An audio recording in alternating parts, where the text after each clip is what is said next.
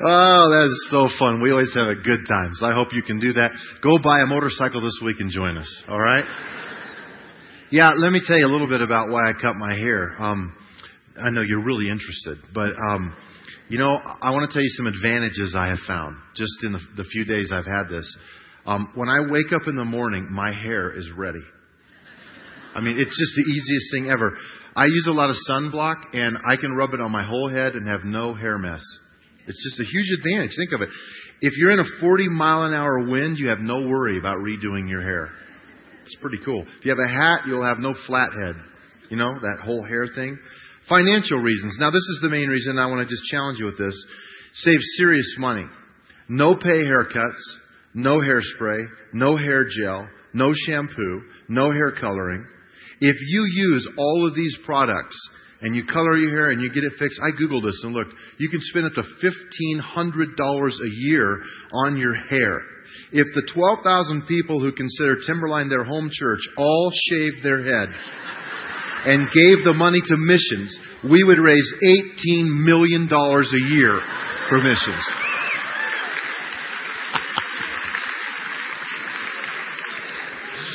Oh, so I thought I'd lead the way. Here we go.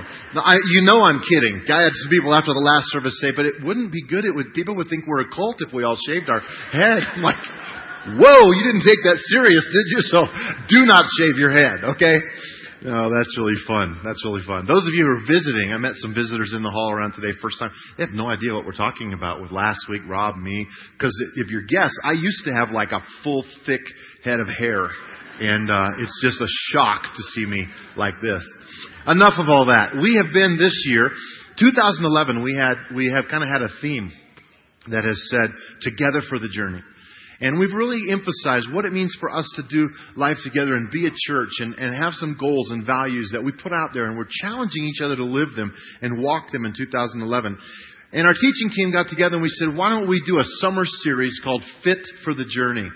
And this series was kicked off last week, and if you were here by Pastor Rob, did a great job talking about what does it mean to be spiritually fit.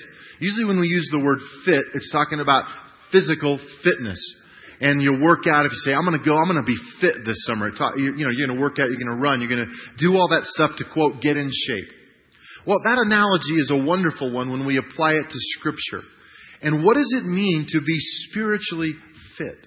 What does it mean for us to have attitudes that honor God, behaviors that honor God, habits that are actually honoring to God and the kingdom of God, the way we treat one another? All of these things. So, what we're going to do starting this week is we're going to walk you through five peaks of Timberline that have to do with our behaviors and our lifestyle. Because these five peaks, which is part of our logo, really have a lot to say about how we live our lives. These are the five things listed in the Bible that we have to get right as a church. Our five peaks are basically love expresses worship, love embraces care, love teaches discipleship, and love reaches evangelism, and love releases, which is ministry. So today we're going to talk about love embraces. If you have a bulletin, turn it over to the back page. We'll get to it in a minute. But what we're doing is we have a peak pastor that is assigned over each of the five peaks. And Love Embraces peak pastor is Pastor Steve Harris. Come on over here, Steve. And what we're doing over these next few weeks is I want those of you who haven't met Pastor Steve to meet him. And, and I'm going to just do about a five minute interview here with talking about what Love Embraces is and how it functions here at Timberline. And it's not just an infomercial uh, commercial about stuff. I want you to really listen and, and hear some of the ministries that we have because some of you have an interest in them or you know someone who might. So, Steve, tell us a little bit about the main purpose or the function of, of Love Embraces. First of all, Dary, I just want to say thank you for allowing us to do this because uh, a lot of people don't understand what the peaks are. So this is going to be fun.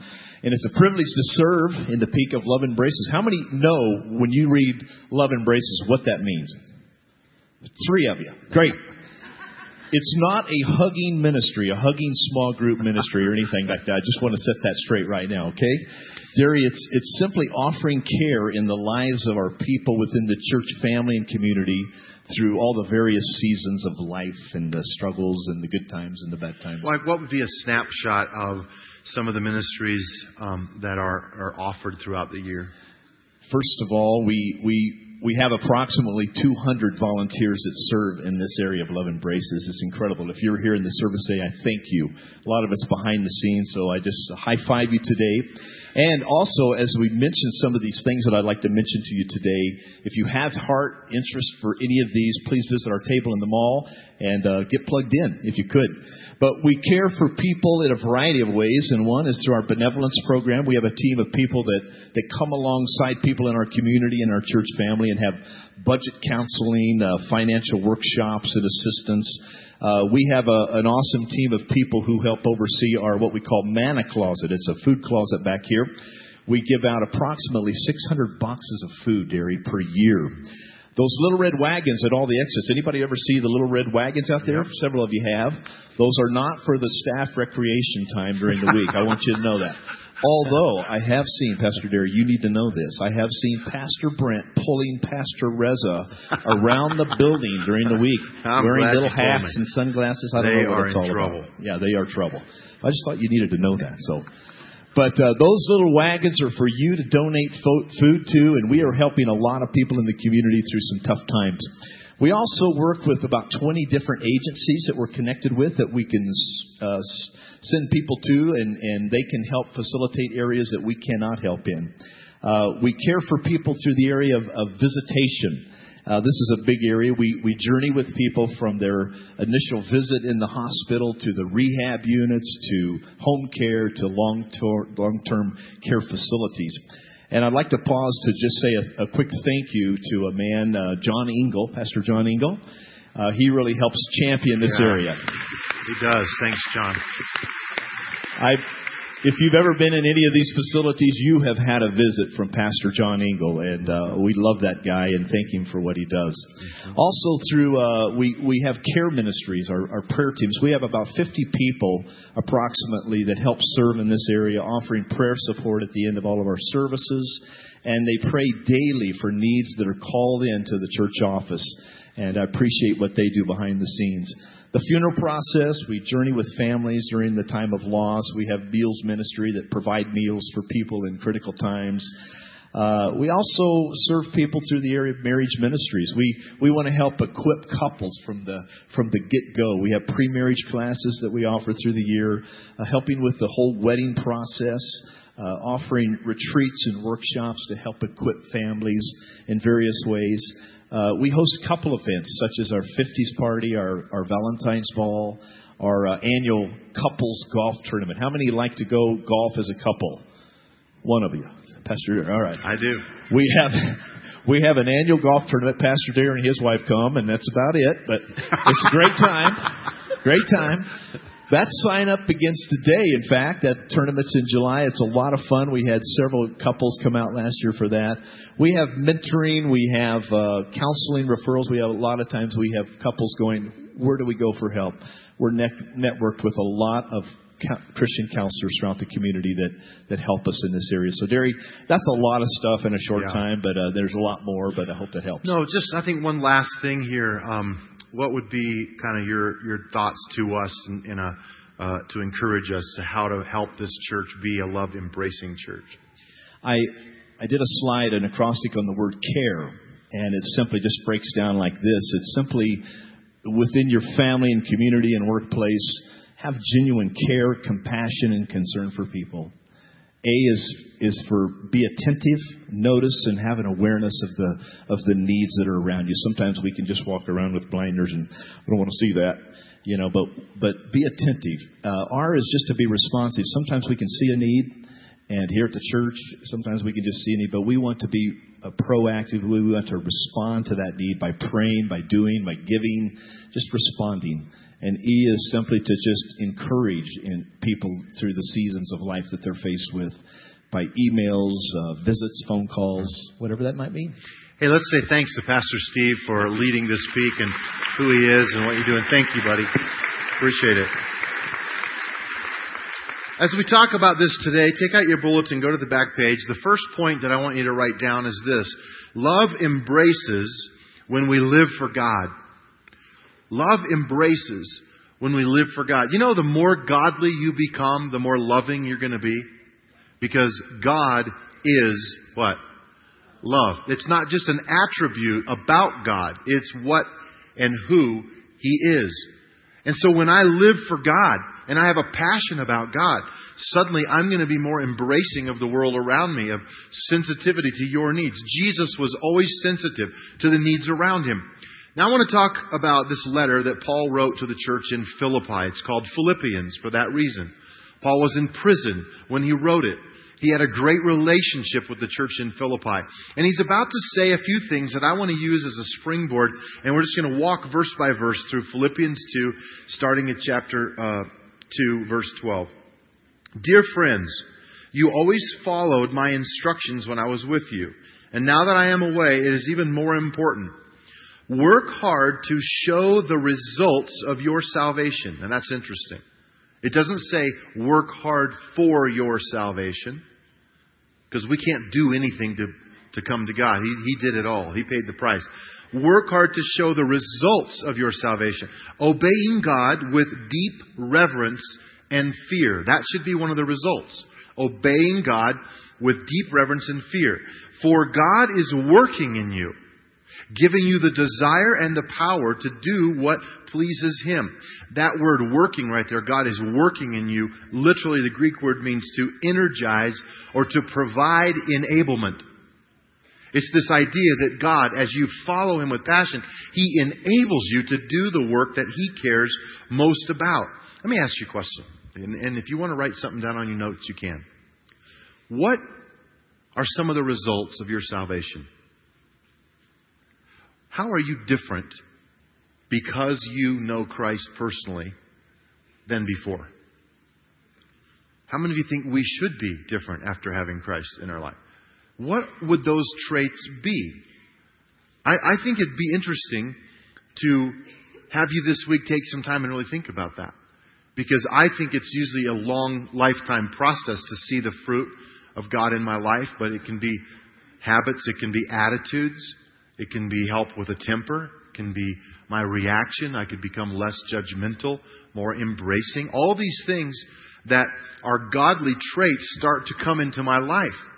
And that's how it should be. And I would encourage you to, to really look at your life and think about what that means as to how you can live for God. Number two, love embraces when we live properly in community. Now, the word community has become kind of a, a big buzzword around uh, the country. And, you know, are you living in community? Our family at home, that's a community. I need to live properly in that community. Um, I have a couple small groups that I'm in. I, I need to live properly in that community.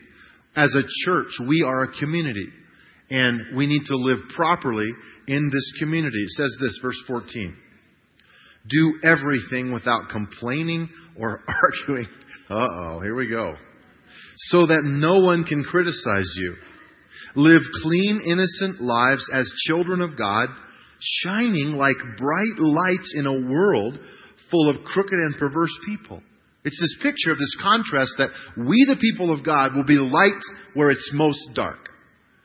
And because we are here, the world has the potential to change. Is that true of us? Um, I like this idea, the question, are you a complainer? How many of you know you're just a complainer? Anybody want to raise your hand to that? A few of you, a few of you are pretty honest. Way to go. Thank you. My, my next question is, how many of you think most people who are complainers don't know it? I think they don't know it most of the time. And if you tell them, I think you're kind of a complainer, they will just think you're complaining. So it's tricky. it's, it's pretty tricky. You gotta really think this through. Some people just live for themselves. Do you think you're born with a good attitude or a bad attitude? I was just born this way. No, I think you make decisions. You make decisions every day with intentionality about who you're going to be and how you're going to view life.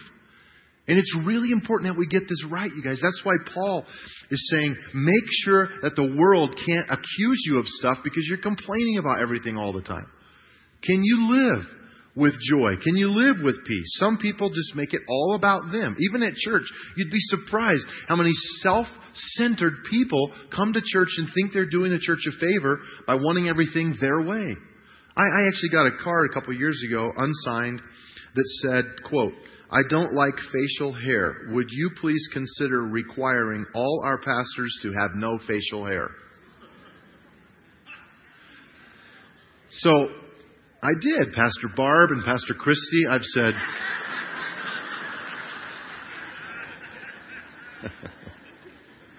I like the sticker that says no whining. No whining. It's just, it's just good. Um, we got to get that right. I'm, church fights, church splits are not a good testimony in a community. It's, it's why we should so value love embraces. It's why we should value unity and walk in it, even in our differences. And we have differences, and that's okay. But what makes us a unique group of people is that we can love people who are unlike us. Will we take that challenge? Will we do that? One last thought before I go to the next point. Please do not try to settle your differences or conflicts through email or through Facebook or through texting. Sit down and talk to someone if you have a problem with them. Face to face. That's the way. Amen. That's biblical. It's right. And our world is falling apart because we're not doing that. Number three, love embraces when we make life count. Love embraces, there's something powerful when we live with intentionality that says, today matters. I'm going to make it count. I'm going to do everything in my power. And Paul kind of jumps on this in verse 16. Look at what he says. Hold firmly to the word of life. Then on the day of Christ's return, I will be proud that I did not run the race in vain and that my work was not useless. What he's saying is, because of you, you're my fruit. And if you're faithful and you hold on to the Word of God, I'm going to stand before God and know that all my labor was never in vain because you're following along behind me. Now, keep in mind, Paul's on death row. He's going to be a martyr for the kingdom of God. And he knows it. And his time is, is getting closer, and he knows it. But he still somehow challenges them to hold forth or hold firmly. That Greek word right there, that hold firmly, it's an interesting word because it, can, it has two connotations. It can mean hold on to the word of life, the truth about God, so that I can live fully for God. But it also is used in the sense in secular Greek world, if you came into a, a home as a guest, the host would offer you or hold out a glass of wine or a welcoming drink. And it would be this idea of I'm offering you as a guest to have this in my home. And so we are to hold out this invitation. We are offering the world something that we have. And, and it's the Lord and His Lordship. And what does that look like? What does that mean? We have to be careful what we're offering. Are we offering the real deal? Because more religion is not the answer. I was the other day. It's been a few weeks ago. I was I was in this hallway right over here actually, and I was coming out of the kids area, which in between services I love to just walk around, and that kids area is so fun because all these kids are running around, and you parents, God bless you.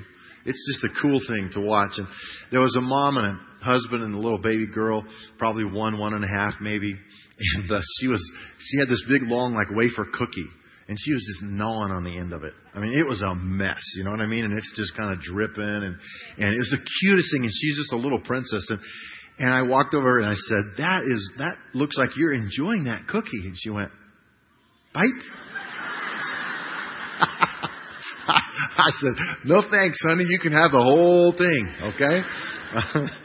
I think we need to be careful in terms of what we are offering the world because when when we taint it and we put our twist on it, and it's not the pure, real stuff from this book, then it's not going to be attractive.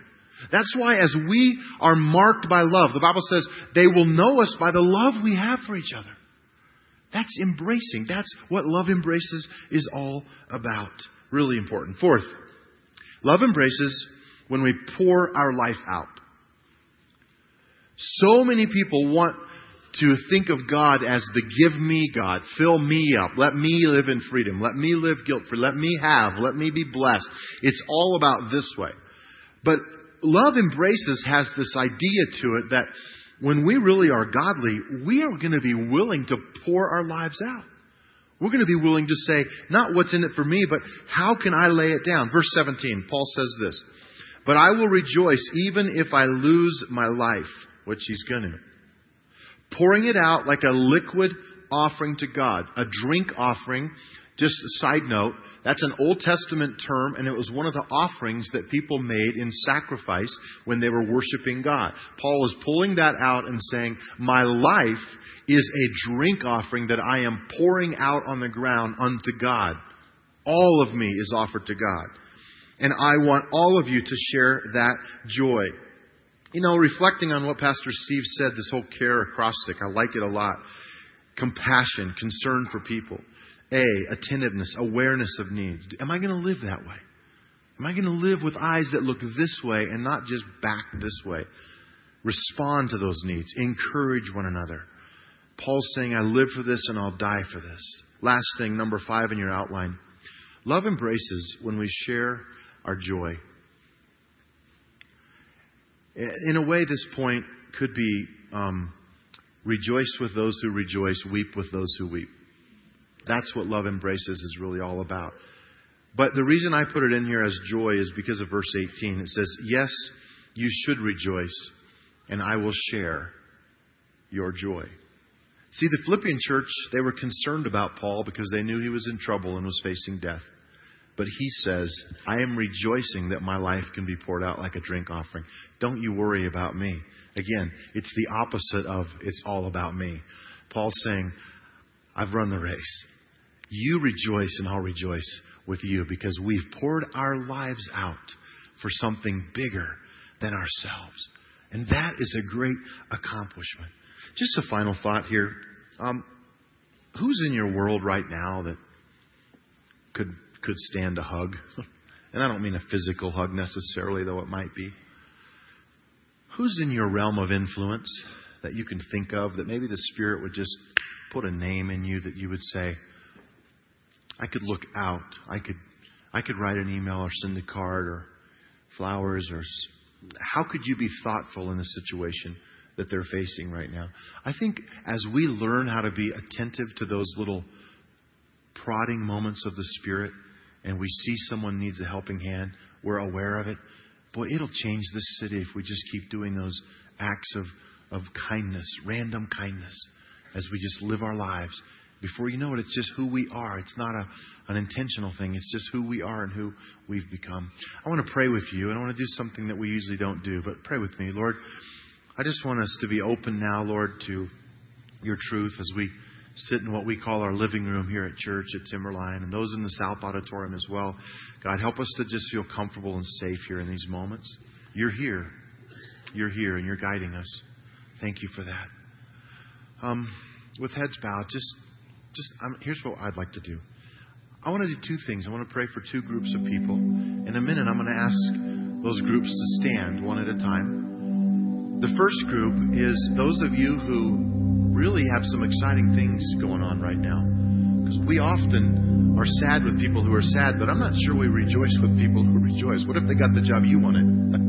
you going to be happy for them? And so some of you, maybe you've just turned over a new leaf, or you got a new job, or family stuff, or you're excited about something that looks like it could happen. I just, I'm going to ask you, yeah, here's the deal. I'm not going to ask you to say what it is or talk about it.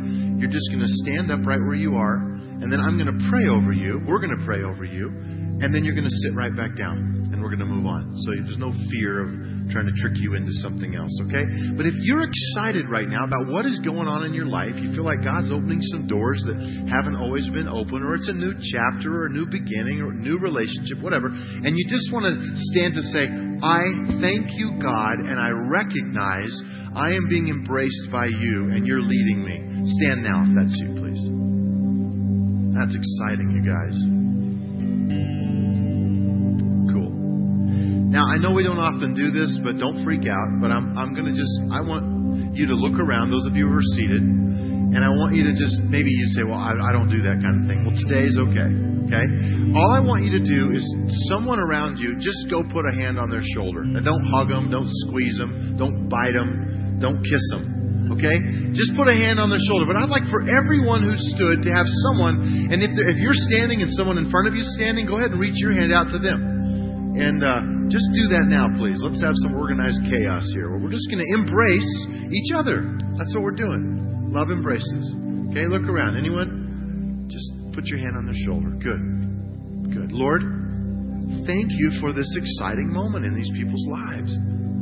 Thank you for what's happened in their life.